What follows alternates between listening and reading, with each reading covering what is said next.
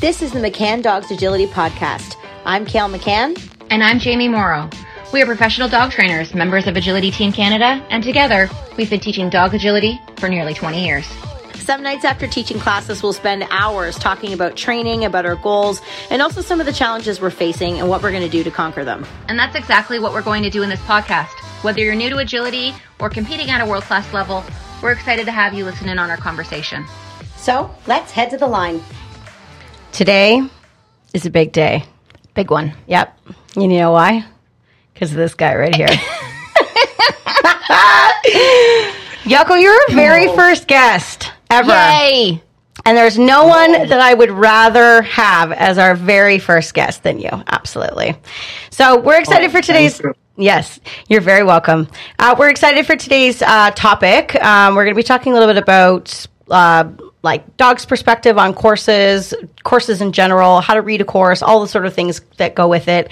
Um, I'm going to tell you a little bit about Jaakko in just a second, but I will warn you ahead of time that often when we get together and we talk agility, we start with one thing and then it goes, Goes off. in lots of different directions. And that's the beauty of a podcast because it can be whatever we want it to be. Exactly. And we're just probably going to drop knowledge bombs over and over and over again. So I'm. I'm really excited for today.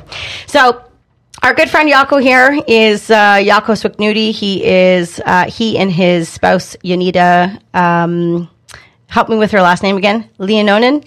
Did I say it correctly?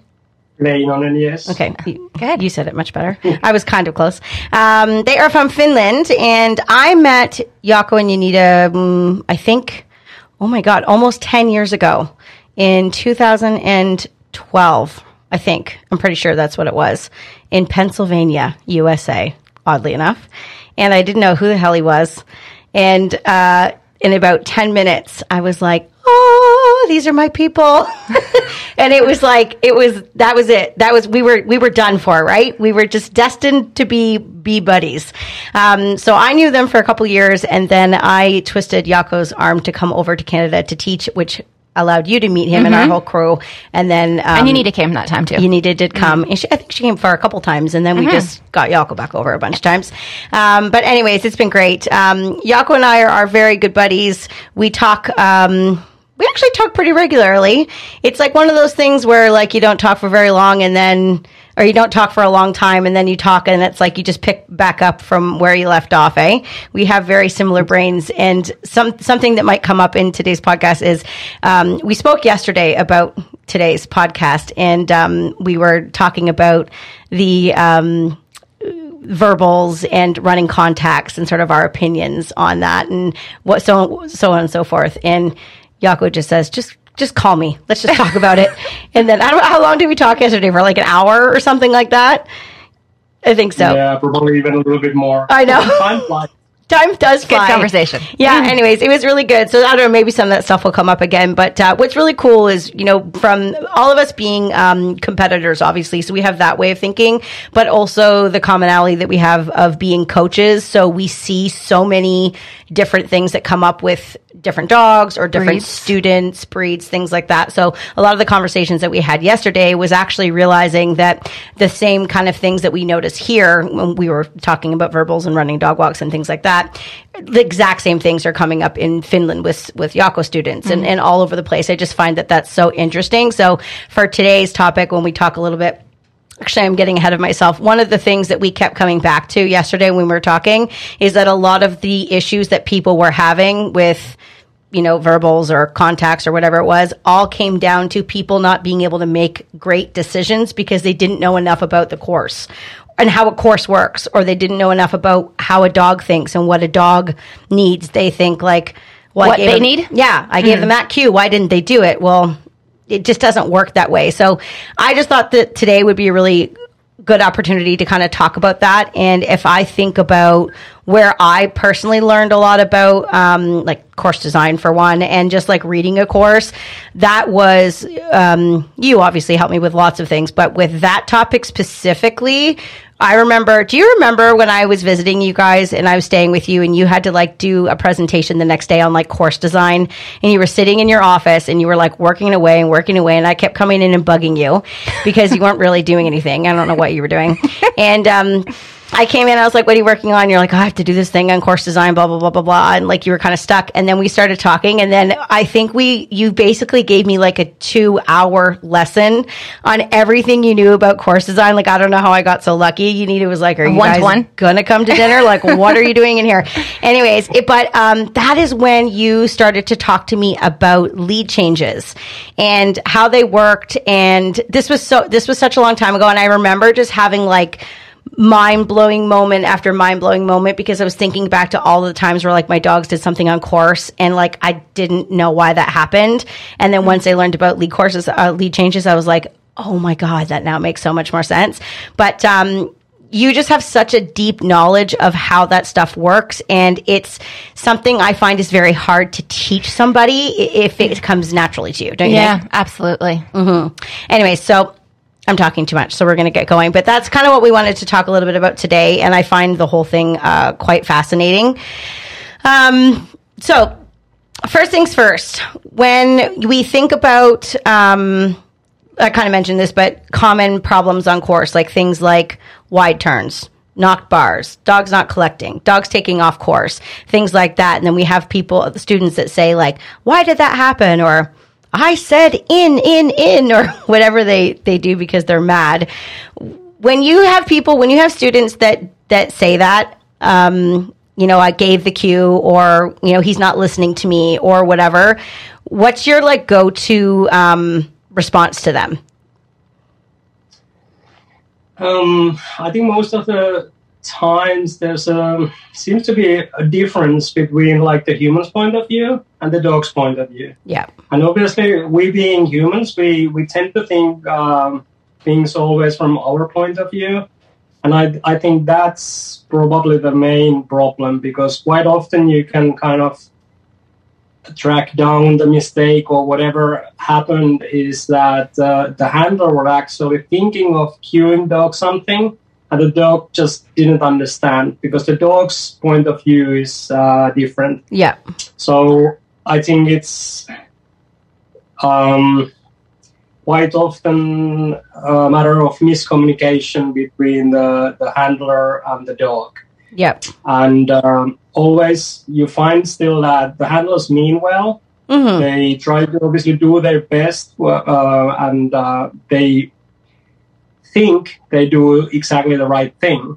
But then just the dog reads it for some reason differently. And then I think that's when the trainer has to step in Yep. and uh, open up a little bit the dog's point of view and try to fix the problem. Does the handler's point of view ever come first, in your opinion? Um, I like this question. I think it's interesting. It it is. Like, would you ever make a decision based on what the handler needs Or their more so- capability? yeah.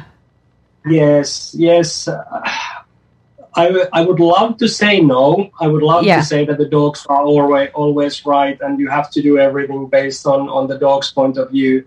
But it's obvious that because of the, um, the agility course as such, it's ever changing environment. Mm-hmm. So you have to be places yourself, and sometimes it's almost impossible to reach those places um, if you only think about the dog's point of view and and pick the side that actually would be better from the dog's point of view. Mm-hmm. Um, sometimes you have to kind of cut corners a little bit and take the other side. Um, even though I know it's not good for my dog, but still, I sadly have to say that I, I need to do that some sometimes. Yeah. But even even then, I feel that the most important thing is that I know that it's a choice I make. I know it's not good for my dog, so I can then still do some things that will help my dog. Because the worst case scenario might be that the dog might even injure themselves or, or whatever, and that's obviously too high of the risk. Mm-hmm. But but like short answer would be that sometimes I understand that people have to do a compromise um, and make the better choice for them. But then, well, I- it's a difficult question. Yeah, It is. yeah, I it is. understand they need to, need to do that, but there there should be a line that you shouldn't cross. Mm-hmm. You know, it, when the, the risk is is too high. Yeah. But then if you think about average handler or whatever, I understand that it's very difficult to to make the decision when Yeah. what is too much. Yeah. You know? And and sometimes they don't even or most of the time they don't even know that they are choosing like from the dog's point of view the, Yeah. the more difficult option. They just don't know. Yeah. So it's a lack of information, and there is so much to know that I can appreciate that nobody knows and controls everything. It's just in, impossible. Yeah. This reminds me of something else that you and I were talking about last night, which I thought was really cool. And that's um, when you have somebody who's maybe less experienced trying to make handling decisions, or actually not even less experienced. There's lots of really experienced people that have done agility for a long time that maybe don't know this. So, you know, sometimes when, um, we're doing a course and you get to like a certain section and like you just without even thinking just intuitively you know what move you should do there or i even deeper. You know exactly when you should give that cue. I, I don't when i like when i walk a horse i don't think about like oh i gotta look to see where all the lead changes is. Oh i gotta see blah blah blah. I don't i don't just think naturally I just know. know it. Um, and i don't have to i know i don't have to rehearse when am i gonna look when am i gonna say something. I just know how to do that. But that's very very difficult for people. And what you and I were talking about that is the the it's one thing for me to be able to do it is another thing to teach somebody else how how to do that. And actually you and I you Jaakko you and I came you talked about this yesterday when we talked about like when to give a verbal at what point like what do you tell a student when you should exactly do something? So there's a lot of things that um, you guys have developed with like one mind dogs and, and some of the method, methodologies and things like that, where you have some really great, I don't like calling anything rules because I don't really like rules and I know you don't like rules either, but there's some guidelines that you have that I think would be really awesome to say on the podcast that I think could be so helpful for people. Like even taking a second and talking about like the, the three C's, because I think for timing between obstacles, understanding how that works is so important from the dog's perspective because I think a lot of people they connect with the dog, they give a cue, but they never watch to see if the dog's committed or they uh, people often miss one, of, of the steps. points and then the whole thing falls apart. Um, do you want to talk for a sec a little bit about about the three C's, what they are, and then like how you even came up with that? The thing, the thing that I am so amazed about with you and Jaakko, uh, you and Janita, is because is like there's like a thing, and then they figure out a way to teach it that like simplifies it, and then you're like, wow, that I didn't think, think of it that way. Like that makes so much sense. But anyways, can you talk? Can you talk a little bit about the this the whole um, CCC thing? Because I think it's it's like it literally could change change things for people on course. I think. Um, so what we first found out is that um, the dog has basically a basic need to be in connection with the handler. It's we are often describe it as like a um, telephone line. Yeah. So either it's open or it's closed. So the connection means that the dog is prepared to take information from you, and um, maybe the easiest way to describe what it physically is is that the direction that I'm watching. So if my head is turned slightly to my left, for example, like 45 degree angle from the straight line, um, then I know that my dog can see the side profile of my face, and then she knows to start looking for the next obstacle from my left.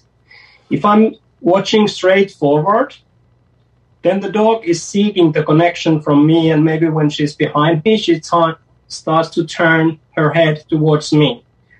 And uh, that's not dog's work um, inside the ring. Her work, obviously, is to perform obstacles, right? Yep. So I feel that then the obstacles are the one that she should be actively trying to seek and on. find. Yep. And how sh- she's able to do that is that I'm telling by the direction of my head, staying connected with her, which side of me to come or start looking for the next obstacle. So And I, I feel that Um, one of the things I would just want to ask about connection because I, I find a lot of times when um, people will say, "Oh, you lost connection," or like what I think sometimes people think that it's that you should be looking at the dog.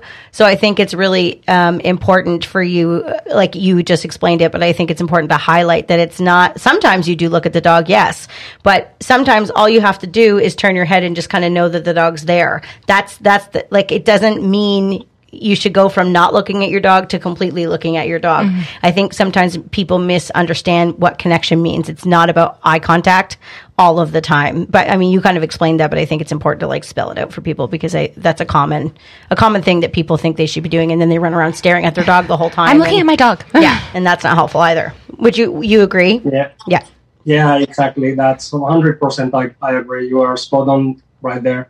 Mm-hmm. Um, and we often get that the same problem that people say that they try to look at their dog all, the time. Mm-hmm. So basically, the times that I'm I'm looking straight at my dog, there needs to be a couple of things. First of all, I need to have time to do that. Um, in many cases, it's in places where I need to send my dog away from me, mm-hmm. the completely other direction because what I want to see then is that I want to see the commitment. So I want to see that what the cue or the handling I was giving to my dog, she got it. Right. And she tells that by watching, for example, turning her head towards the next obstacle. And, and for me, it's very important to see that because then I know that, okay, that's what she's going to do next. And I'm free then to uh, move on on the course. Um, but obviously, in many cases, I, I think that the most important thing for the handler is to actually see where they are going. So, one of the things that came up with this connection thing is that I realized that uh, I feel that the agility handlers are mostly using their uh, peripheral vision mm-hmm. all the time. I, it feels that I very seldom look straight at anything. Yeah. I'm most of the so time true. looking, yeah. Looking yeah. at the ground. Yeah. But there is anything that I I don't you know my brain doesn't process what I'm seeing there because there is something that I I'm interested about. Yes. I'm just using the information that that I got uh, I get from my peripheral vision. Yeah. And sometimes there are courses that I do only that. Yeah. Mm-hmm. Actually, I'm, I'm only utilizing the information that comes from my peripheral vision instead of looking mm-hmm. at anything yeah. almost during the whole course. I know it's like sometimes people so, say, "Well, what were you looking at?" or well, you know, "What what did you do out there?" You're like, "I have no idea." yeah, exactly. Because you actually didn't with with like this, you you didn't look at anything. Yeah, and that's yeah. completely true. You kind of utilized yeah. all the time the information that came from uh, the peripheral vision. Yeah, yeah, that's so cool. Yeah, and then then I think one of the things then is that um, you have to learn. Actually, I think the skill that comes with this is that you have to learn to be able to run the agility course without looking where you are going. Yes, that's really hard for a lot funny, of people. Yeah, exactly. That as funny as it might sound. So, what I'm referring is that I'm not looking at anything, but I'm seeing a lot of shit. Yes. so, so, true. Maybe it sounds weird, but that's kind of true because I'm not looking at anything like this, mm-hmm. but I'm seeing a, a lot everything around you. I, am using. um, one thing that um, just sort of sparked my my uh, thoughts as you were talking uh, about connection is so we we use this phrase um, when we were coaching called uh, transport obstacles or transport jumps. And I don't know if you use the same verbiage or not, but so, you no. know, um, basically, you know, people say, you know, handle every obstacle and, you know, stay connected with your dog. And like I say, you don't have to handle every obstacle. You only have to answer, handle some of the obstacles. There's some, there's some obstacles that are, are naturally in the dog's path and you don't need to step in and be like, take this, take this, take this. Like some, some obstacles naturally create a flow from one point to the next. And we call those transport obstacles. They just sort of move your dog. You don't need to handle them. You just, you can believe, you can trust that your dog will do that. So you can save the space in your brain for more important parts. Um, do you, do you, what do you call those obstacles? Like, do you have a? Do you know what I'm talking about? yeah, yeah, yeah. I, I know, I know. I um, I, I think there is a you know, whenever people get together, it, it comes down to how do you define a word. right. So now, for example, I'm defining the word handling maybe a little bit differently. I I completely agree that you do not have to do actively something like take a step or whatever to make the dog understand to take certain obstacles. But for me, if I'm moving straight forward and I'm staying connected with my dog, for me that cat, uh, falls into category of handling. Handling. Yeah. Yeah. You Yeah. understand? yeah. So Exactly. I'm, I'm kind of I'm handling constantly, but I'm not actually doing anything else. yeah, I love that. Like Mhm. taking a step or push or wha- whatever to Yeah, so it's probably to- not good to say you don't have to handle it. It's that you don't have to yeah exactly Manage it. manage it Yeah. or actively handle it. Yeah, I, I like I like that def- Mm-hmm. de- definition, and it's important that we talk about these things because people are so literal. If you say Yeah. to somebody, "Okay, you don't have to handle that," then the next time they run might by it, the dog runs by the jump, and they're like, "Well, you said not to handle it." And it's like, "Well, you should still." Connect. look there or whatever. so you're right. That's a really, really good point. You, um, to define that even more um, defin- definitively. I'm going to just use the same yeah word. exactly. And the other, thing is, is the, the same about the like like watching the dog. Yeah. you know it doesn't mean that you look at the dog straight in face all the time. Yeah. but you have to have to kind of maybe see it or i don't even even though even though i feel completely connected with my dog i don't ne- necessarily even see my dog. Not even from the corner of my eye so let's take for example um, a blind cross if i do a backside um, backside to a blind Yep. Yep. for for example, uh, there is definitely can be even dog can can proceed on the course maybe sometimes even six meters without me seeing the dog at all. I just know she's Six there. I meters is like crossed. 18 feet for those North American Yeah. people. Okay. So basically, what I saw is that she committed it, mm-hmm. and then I'm kind of giving a cue um, by doing the blind cross. But there might be like I'm running 18 feet without actually seeing my dog, but I know that the dog can see me turning my head. Yeah. So, and so the um, connection part is completely uh, fulfilled from the dog's point of view, Yeah. even though I don't actually see, See my dog at all. Yeah. But still, I feel completely 100% connected. Yeah, that's a I'm- good I- I think- handling example. I think a lot of people hate that one, and I bet a lot, a lot, a lot of reasons why people I used to hate that Oh, one. yeah. because you're you're disconnected For a moment. a moment that people are also like Japanese.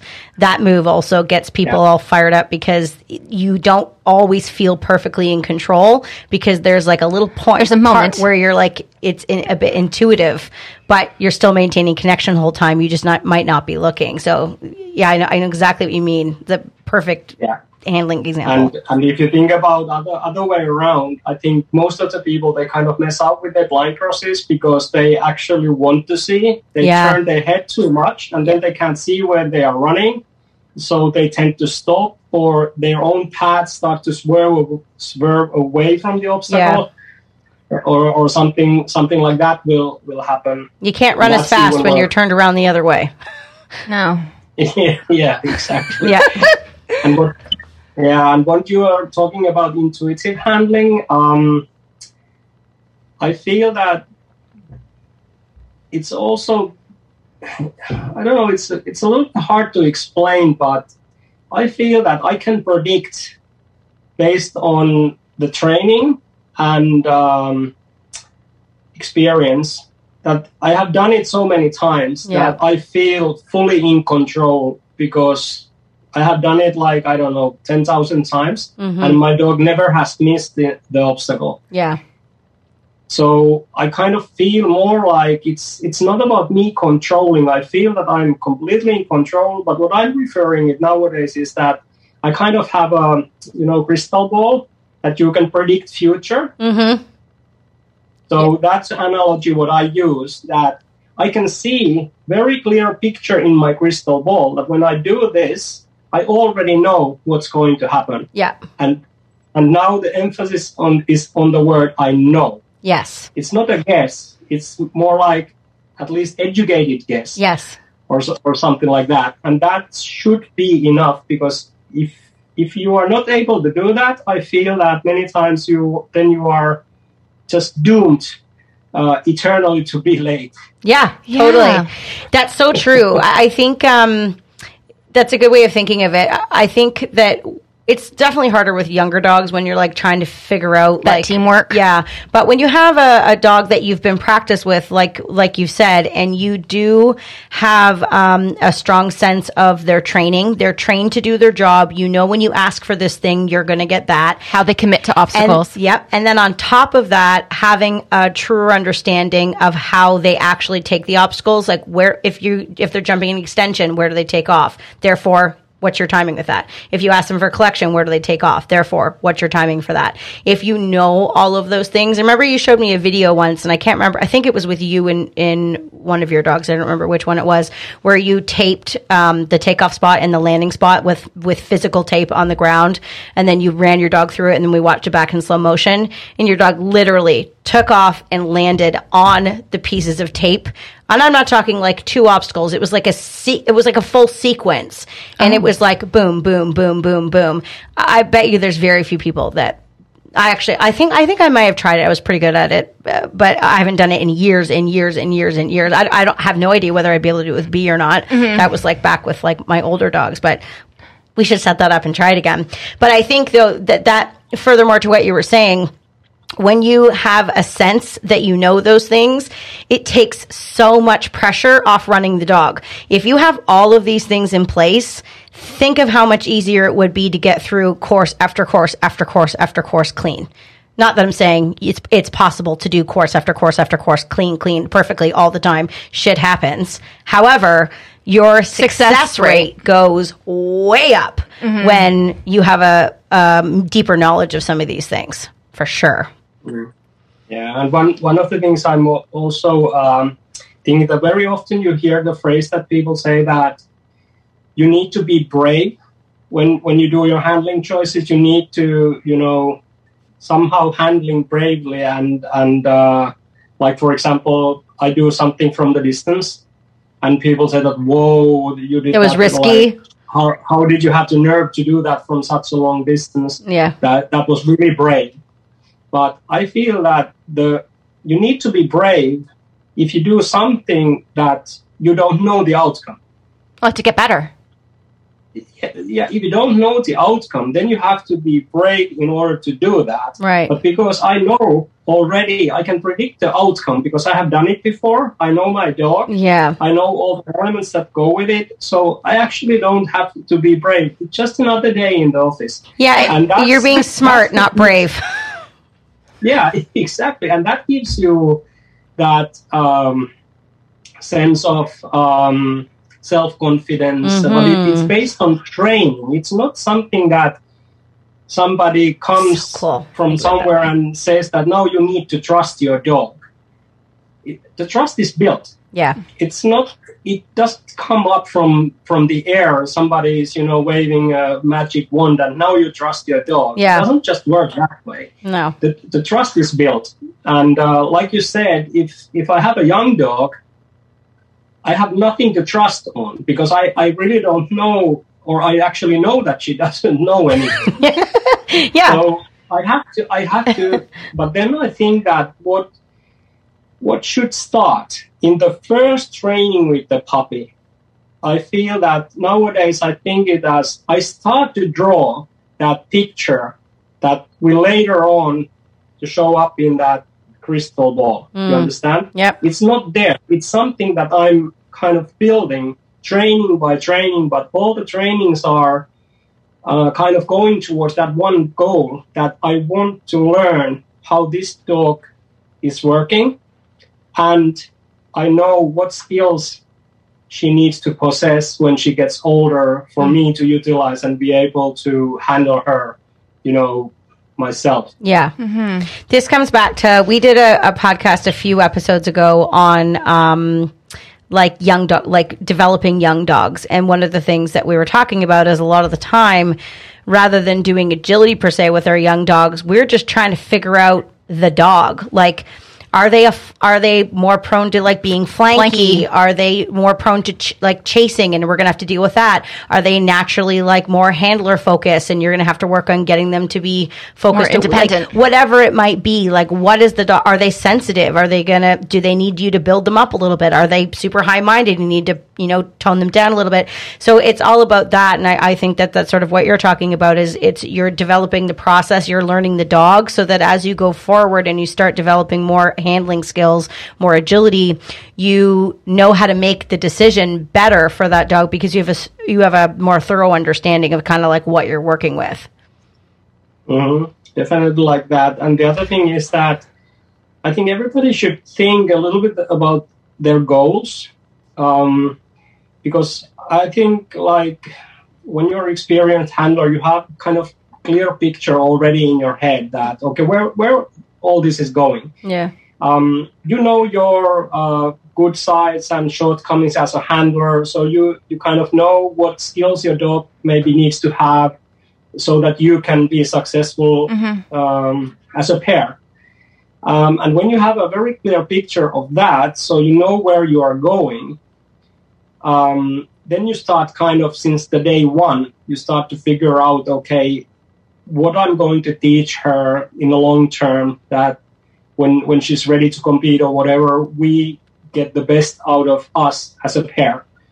Um, so and obviously then you you need to know the dog. You have to have more or less clear goals because I also feel that the the, the higher you're aiming, the more skills obviously your dog needs to needs to possess. Yep. Um, and then you have to also try to figure out that um, you have the resources to build that type of the, of the dog. Mm-hmm. like as a as a handler or achieve your goals as a handler as a dog trainer um, and one other very important thing is that I, I also think and thoroughly believe that you also should be happy going towards that goal because that's something I, a good I, point. I sometimes I was like, what is he going to say here? Yep. Yep. That's so true. Yes. Yeah. Yeah, because because some, sometimes I, I nowadays see that, for example, the running contact because it's it's hot.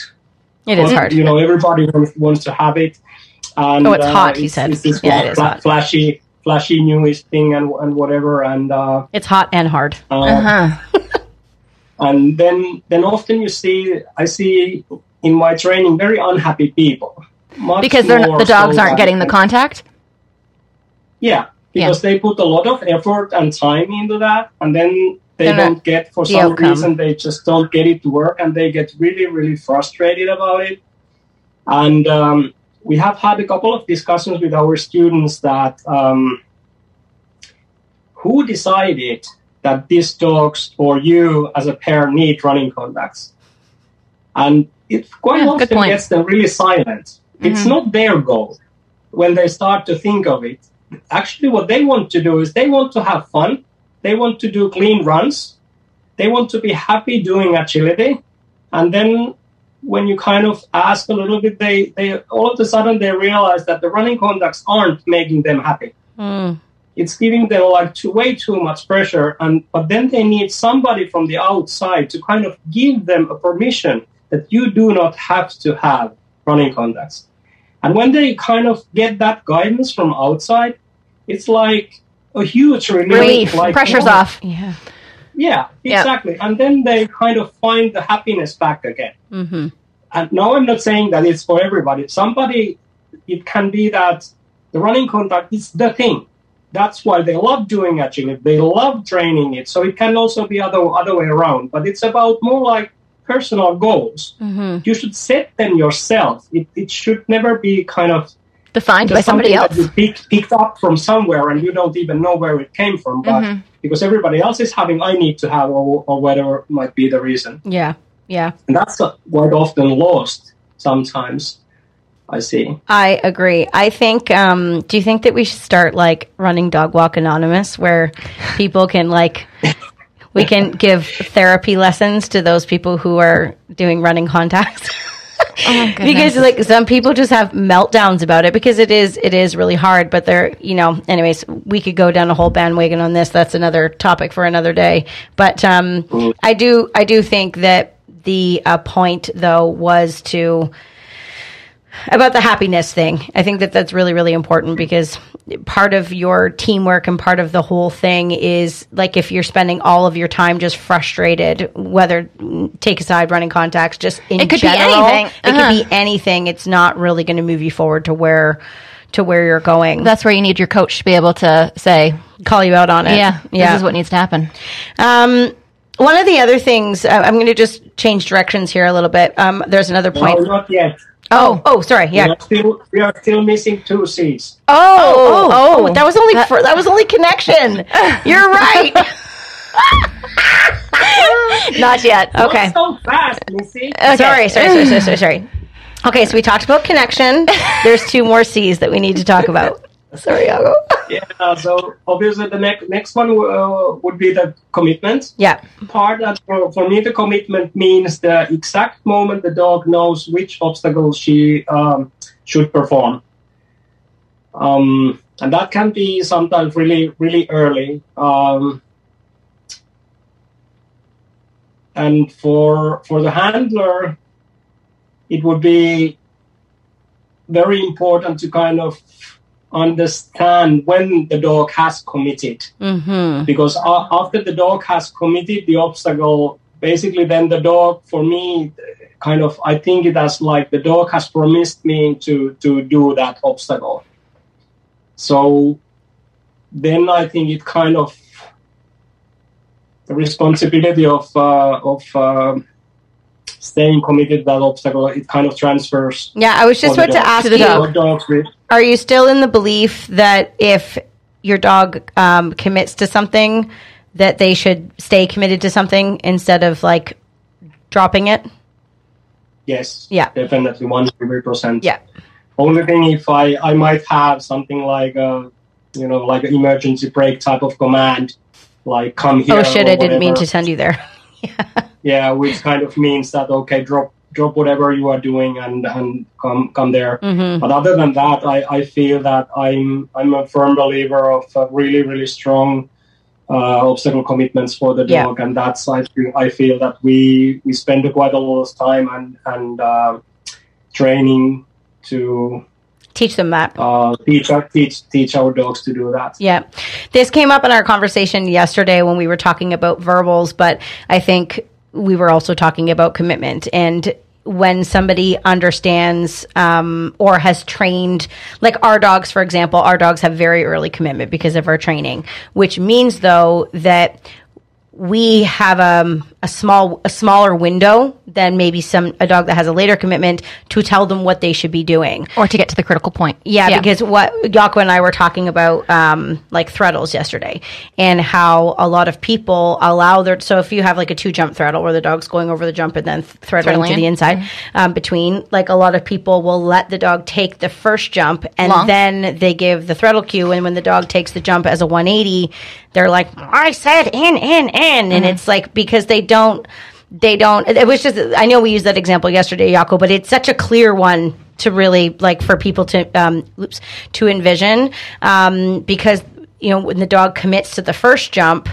they're committing to the jump as if they're going, you know, to take it as a 180 because people aren't thinking about what the dog needs. It circles back to like our dog's perspective thing. Um, but I think the threadle situation aside, that also goes for like getting a tight turn or doing a discrimination or whatever it might be when your dog has early commitment. The benefits are, well, you don't have to like stay there as long. You can cue and you can get out of there and the dog knows their job. But the harder part for people where you have to have some skill behind you and some, you know, good timing is you now do have a bit of a smaller window where you have to say, okay, I see that you see it. Now this is how you need to take it. Okay. You, you know my job now. I need to go. But when you run a fast dog, that small window of things can be very stressful for people. Mm-hmm. Yeah, definitely. And and then if it's like a discrimination or something, and if the dog has already committed basically the wrong obstacle, then I feel it's much harder for the, them to kind of you know change, Change their their mind anymore. Yeah. Even though they understand uh, discrimination as such, Yeah. even really well, but they have already committed. I feel that my dogs are they don't change that easily. Even though they the discrimination is it's okay, it's not bad, but Yeah. I have to give the cues what to take like really early before before they have committed anything. Like Yeah. then I have to say it already really early. And um, This is where taping comes in handy for Yeah, people. so people can see when the yeah totally. Mm-hmm. Hey, I have a question for you. Do you think that um, typically dogs who have early commitment is uh, are dogs that are faster in agility? Do you think that um, like don't think about the training side of things, but do you think that dogs who commit to obstacles early are typically faster in speed? Well, yes, in general, yes. I feel that maybe the dogs that, that have a little bit later commitment, they normally maybe require a handler that is moving a little bit more. But then if you have a good good handler that can really run well, then there even not might be any uh, difference in, in times. Mm-hmm. But I feel that type of dogs they maybe need need a little bit more active at the active handling. Yeah. And the other other thing though is that, which definitely is the fact that the dogs that have a little bit later commitment, for my point of view, I, I feel that they are much easier to handler. uh, Yeah. To handle. Like, not like, the uh, handler. if you think about making clean clean runs, yeah. They're not as If think about making clean runs, then it's not much less risk for off courses and, and stuff stuff like that. So there are also perks to to later commitment. So it's and so again, like you know, it's not like it's always like this or always like that. Yeah. There are always pros and cons, and it depends. You know, the the handler dog pair. Yeah. That's uh, what what dictates what is best for for everybody. Yeah, the reason why I asked you that question is I find sometimes when I have students that are frustrated that their dogs are like going off course and finding this line or, you know, taking this tunnel instead of doing the discriminant tunnel and they're getting sort of irritated. I look at the dog mm. and think like, shit, this dog is fast. Like this dog sees its job, sees its line and like is going. And I think I see it because I can see when the dog's committed. I can I can see that the dog's doing what they're supposed to do. It's just the person's job wasn't done correctly. But I think if I think what I often will say to people is that you need to be better at giving your cue, but you have to appreciate the fact that the reason why your dog is making this error is the same reason why they're so fast. And that's what you want. So you got to figure out how to drive your Ferrari because we don't want to turn it mm-hmm. into a slower car because what, that's Yeah. like that's what happens. People turn their dog slower because they they start to say. And this this was sort of the next um, point I was going to make, but it just go, comes perfectly with commitment. Is the whole like natural versus like I need to tell you to do this type of thing because some people get very frustrated when the dogs are on a natural line. We see it as like what, a What? dog, right? What a dog, perfect. That's what they should be doing. But when then people start being upset, oh, he's having some wine.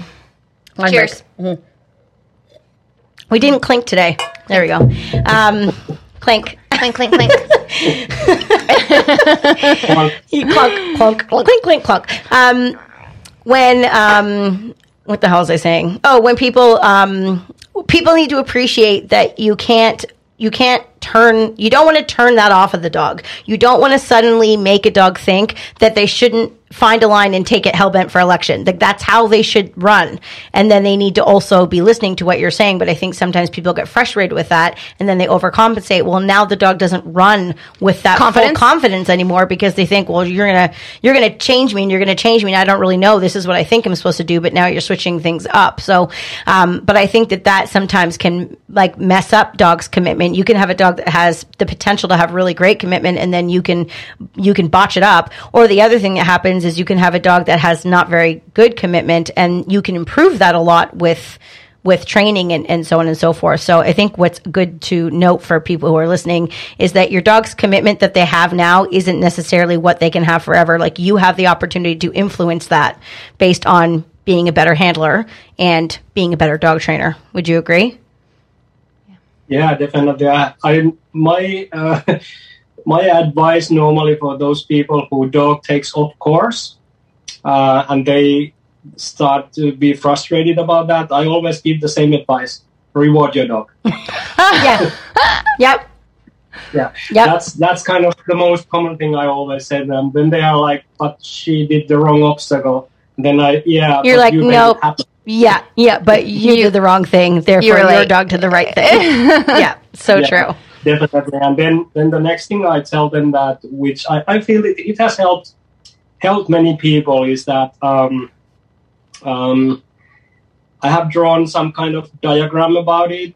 You can you can kind of uh, think that if if uh, if there is like um, in general you think about how difficult it is to handle a dog in in agility. And then you think about the dog's speed right Mm-hmm. so what what happens is that every second the dog gets faster, uh, the imagined difficulty of the handling rises, Mm-hmm. and and that's just how it is. And people need to give themselves time, because if you want that fast dog that is in this category here, when they get fast enough and and they have early commitments which, equals for me early commitment is, is often equals speed it equals confidence dog Independence. uh, and, and, and all, all kind of this type of stuff they just make the decision so early and like you already referred in some other thing is that the time window that it gives to us as handlers it gets really narrow Short. Mm-hmm. and then then it, it just it just the fact is that handling the the faster the dog gets the sooner it earlier it makes commitments it just it is more difficult to handle. Yeah, so but it's a hell of a lot more fun. advice would be that don't get frustrated. It, it will come but it will take more practice and more time but you have to be merciful to yourself as a handler Mm-hmm. that you give yourself more time to adjust with that dog Mm-hmm. because most of them never had the dog like that. For example, they m- might come, you know, the background of uh, having a much slower dog and whatever. That's a hard transition, though. then- yeah, yeah, definitely. And when they understand that it's okay, it is more difficult task to handle faster dog. Then they can kind of maybe give them more, they uh, themselves more more time to adjust Yeah, Mm-hmm. for sure. with, without without needing to take the dog speed away. You know, Mhm. make make the dog slower, which doesn't make any sense. No. Um, I don't know if this sort of falls under um, um, commitment or not, but what are your thoughts on? Um, and we touched a, a bit on this yesterday, but what are your thoughts on things like? Um, trying to figure out how to set the question up. So yesterday you and I were talking about how on on course how there's some obstacles that like people view as being off course, for example, but we know it's not really a problem. Like a tunnel, A for tunnel. example, where the dog would have to like Lead change. lead change away in order to get to it, or situations where the dog might like flick away, and so people don't want to handle because they're worried about that happening. But like naturally, the dog shouldn't, do do that. that. What are your thoughts on um, on that topic? And then also because I know from training with you before, you're you're trying to make sure that the dogs aren't um, anticipating too much on those, some of those things, so that you don't have to like run around like worrying that your dogs are going to be like really like fl- flinchy and like turn away. But I think it's important for people to have a, a more thorough understanding of what actually this circles back to what we said before, like about understanding a course. Like if you look at a course, you need to be able to know that that tunnel's not going to be a problem or that jump's not going to be a problem because the dog shouldn't even naturally be looking there. But then people don't necessarily know that and then they overhandle everything and then they end up making a mistake because they're trying to juggle 500 balls when they really could have just run past it. Um, I don't really know what my question is, but that's sort of the the topic because we that happens a lot with um It sounds like it's a lack of understanding, though. yeah well how would you how would you describe to somebody ab- about like how to i guess you would have to teach them about lead changes in order for them to really understand that i think that's a big component of being able to foresee that being a issue on course or not. Would you say, or would you describe it another way? Well, I I think maybe the best way to kind of people to study that might be like what we are referring as either or training. Do you use the same phrase? Yeah, we say this or that Oh, training. yeah, yeah. Yeah, but the, Same the thing. same same idea because um, kind of what you see in dog training often is that um, when people do something, they they try to get the dog to do something, and then the dog does it like three times wrong first, and they don't change much, and they just try to make the dog to understand, and then the dog does the correct thing, um, and then they are happy, but they don't prove that that like because then the dog if you let it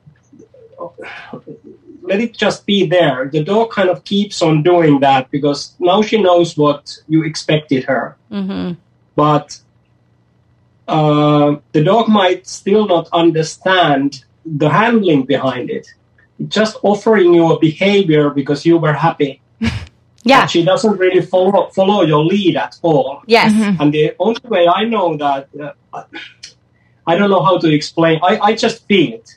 I feel it that the dog is disconnected to me. I, I don't know how to explain it. But how do you just- teach that to someone too? Like that natural. That is an interesting thing because you're right. Because sometimes, like when we're training our own dog, I I've had senses where like she's just doing that because she thinks that's what I want her to do, but I'm not actually telling her to do that. She just is like, "Oh, you were excited because I I did this before, so I'm going to do it again." Like they have to. um yeah, I do know what you mean. It is it is hard to understand, but that that's why the this or that or the either or training is so important because you can start to see is my dog actually cueing off me or is she just replicating something Um, that from she my thinks emotion, is right? yeah. yeah, Yeah, but that Yeah, that's why it's so So important. That, that would be my my my advice to how to, how to do kind of see if the dog is doing doing the right thing for the right reason. Mm-hmm. I think that's that's the point. And then then you kind of maybe also get rid of you understand and the dog understands also better that she un- learns to the read the handle okay if, she, if she's doing that i need to do this if Yeah. she's doing something different um, i'm expected to do something different too so that i think that that would be how you prevent those type of things happening that dog is offering you too easily the the behavior not really waiting for you to cue it actually yeah, yeah, and then then sometimes the other thing is that if you ever have the feeling in the course that something is happening like too easily it probably is that's a good point. it just happened to happen by accident, but the correct way. Lucky. Lucky. yeah exactly I actually I see that happen a lot. It actually just it makes me it just makes me giggle. I see that ever so often in um, our lower levels in agility, and, and we laugh at this sometimes because the student we know damn well the students never trained their dog to do. And the dog just And naturally the dog does it. just naturally figures it out, and like they look like they've just come back from the world championships, and you think, man, what a dog! dog. What a dog! Dog's like, mm, I think you mean this, and it just happens to like all work I just love that. It just g- gives you such an appreciation for how damn smart dogs are. Like they just can. Get, they can just sort of figure it out a little bit, but then you don't want the handler to get false hope to think that like they have that down because they might not be able to do it again. but that's that's one of the things that why I feel that why just being consistent it's so important because So I important. feel that uh, that for example because um, I try to do things really consistently in my handling and uh, maybe there is kind of two sides to that the other one is that when I do everything the same way every time or as as much same way as possible I kind of uh, drive that skill to an automated level so I don't have to think how to do it in in um, in the course because I, I I don't have time to do that. So it kind of goes to my spine or subconscious mind or whatever, and it just comes out yeah. without me thinking of it. And then what I I- learned now, for example, with my youngest dog, Wow, is that I felt that, uh, like you said, they are so smart. So based on solely on that thing that you you work with them with a con- consistent manner, they pick up, you know, a lot of stuff just based on that.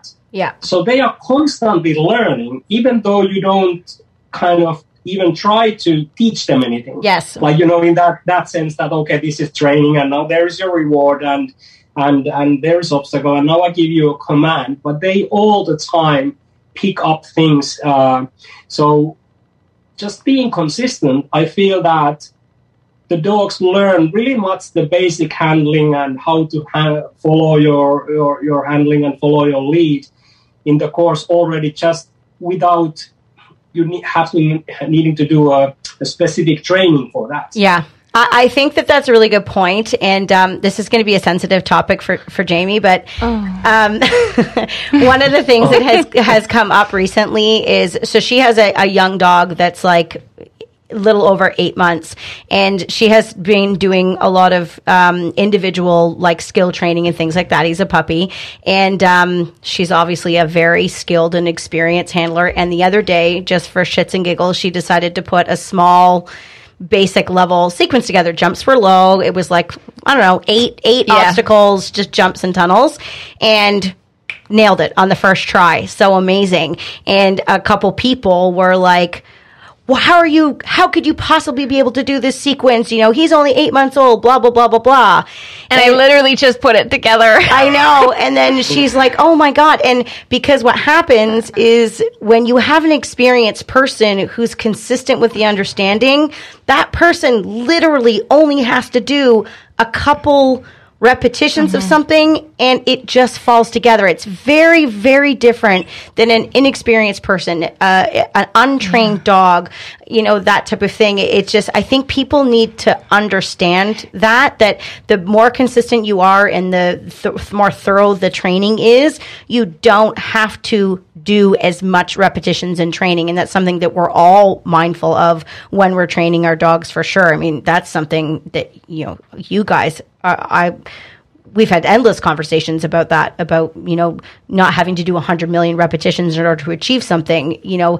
But i just think that that's just when he was saying that it just reminded me of that because it's so true. If you're if you are consistent and you have a more thorough understanding of what your goals are like literally all the things that we've been talking about it does start to come together so much quicker and it's not really that hard. Now, when you bring like competition into the mix and you bring pressure and you bring all of these other things, like obviously that's harder, but just running a little eight obstacle sequence with like a couple crosses and a backside, like you could do that in your sleep. You've done that hundreds of times. So it's just, I think it's, I just think that's a, that's an important point to bring up. Mm-hmm. That's where that consistency comes in play because you don't have to do it so many times. yeah. Yeah, and mm-hmm. that kind of all have like in the past, I have like heard too many times. Uh, uh, you know, when people see that you come with uh, with a relatively young dog and the dog is basically comp- competition ready, what they the initial thought like automatically is that okay, that dog has been trained so much Mm-hmm. because they think maybe from their perspective that how much training would they think that it needs to get the dog to that point. Mm-hmm. But I assure you that it couldn't be more far away from the truth. Yeah. Yeah. So, so it's possible to do so little training that whenever we say that we, we train like once a week or whatever, and, and then you go to competition, nobody believes it basically. it's No, but quality over Uh, quantity. Yeah. yeah, exactly. Definitely very, very important. Um, should we move on to the last C? The last C. Oh, you remember? I don't make the same mistake twice, Jaakko. yeah. So um, the last C would be would be Q, and all the cues are need to be given for the dog as early as possible, as, as soon as possible, as early. It, it both makes sense. Mm-hmm. Yep. Ah, okay. Sometimes So- Jaakko teaches us about English. She actually did that before we hit record. I forget what it was, but we were saying something wrong and you corrected thinking- us. I was thinking that it doesn't mean if I say early, it doesn't mean that I have to give it uh, like five thirty a.m. That's far too early for No. us. Yeah. So um, as early as, as possible, um, preferably immediately after after commitment. Mhm. So, and the cues can be w- whatever, you know, all the handling that tells the dog what to do. So, what type of line to take? Should you need to collect or extend or turn left, right, continue straight? Um, um, whatever, or maybe the next obstacle command, whatever cue you are giving the dog so that the dog understands what to do after this obstacle I have now committed. Yep. Yeah. And then as far as the cue goes, like this, what we're talking about with the three C's, connect, um, commit, cue, it, it really doesn't matter, um, what handling m- methods you follow or what your cues are or like because everybody does slightly different but this formula that we're talking about today it it it it it's clear what it's you need about to do. what the dog needs is mm-hmm. nothing to do with what you're handling what your handling is every dog needs the information in this way in order to be able to listen to you and to be on course so when we talk about cue it, i don't want people to get stuck on like a methodology it doesn't matter it just it's what the dog needs. What I also find is really funny is that all like you say like a German or whatever, and then people are like, "Oh, well, I do a, um, a backside blind," and I'm like, "What we're doing is the same thing." Like, because they will do a German in front of me, but they call the backside blind, and I have to explain like the whole difference. But what I think is just so funny is people all think like they have their own thing, but when you watch them, it's the same. It's the same thing. You just yeah. called it a different name. Uh-huh. Except what I have found is that there are certain um, nuances that define some of the different moves that often look really same. That would actually be another good podcast. We were going to talk about that as why we have why why um, it's so helpful to have names for everything and common language. You you must get that, asked that. Maybe not so much anymore because I think people are more used to it. But like before, when one of my dogs came out and you had like your list of like twenty five techniques, people were like, "I can't possibly remember all that. Like, why do you need all these names for everything?" And then when you mm. explain it and sort of use it, you start to realize, wow, it's a heck of a lot easier to communicate. and have a more thorough understanding of what your cues should be when you know exactly what you should do for each thing. Where should your head be looking? You know, where should you be pointing? If, if all of those things have a have a meaning, a meaning and a mm-hmm. consistency, then your cues become a lot more a lot more consistent. But uh, we always laugh about that because people get so hung up on the names of things. We just spout them off because it's like speaking a different language. But you know, you, it, it's so helpful. It is helpful. It is so helpful. Yeah. And in the beginning, I, I when we started that, I, I, just I don't care what they are called. It, that, like I said, it's, it's not important. Yeah. The important part part is that there are better and worse way, ways of doing stuff, and it's good for learning and it's good for communicating that, it, that it's kind of specific name. Yeah. Obviously, it doesn't matter w- what things are called; it's all the same. Mm-hmm. But um, I think it just benefits again, it benefits the handler, and whatever benefits the handler benefits the dogs. Mm-hmm. And I think we all agree on that, that we are interested about, you know, benefiting the dog. And, and yeah, benefiting the dogs. Yep, handling I think that should always be the main main focus, whatever we do. Yep. So now that we've covered all of the three C's, we kind of did it in a long way. Um, we we can probably wrap up now, but we actually have uh, we had a few more things on our sheet. Jaakko, you said you had a few more things that you wanted to cover as well, right? That we didn't get to. So you know what I think that means. I think we're going to go to part, part two. two. Oh yeah, stay tuned. Yeah. So um, if you're listening to this podcast, make sure you subscribe so that you don't miss any of our episodes. We have a whole bunch of really awesome things uh, coming up. If you are listening to us on a um, any of the podcast platforms, you can watch this episode on McCann Dogs Agility YouTube channel, or if you are watching us on YouTube, you can listen to us as a podcast. But um, we're going to jump off, and we are going to continue this conversation in part two. two. So thanks a lot for listening, guys. Thanks for listening to our McCann Dogs Agility podcast. If you'd like to learn more about us, check out the links in the show notes below. On that note, happy training.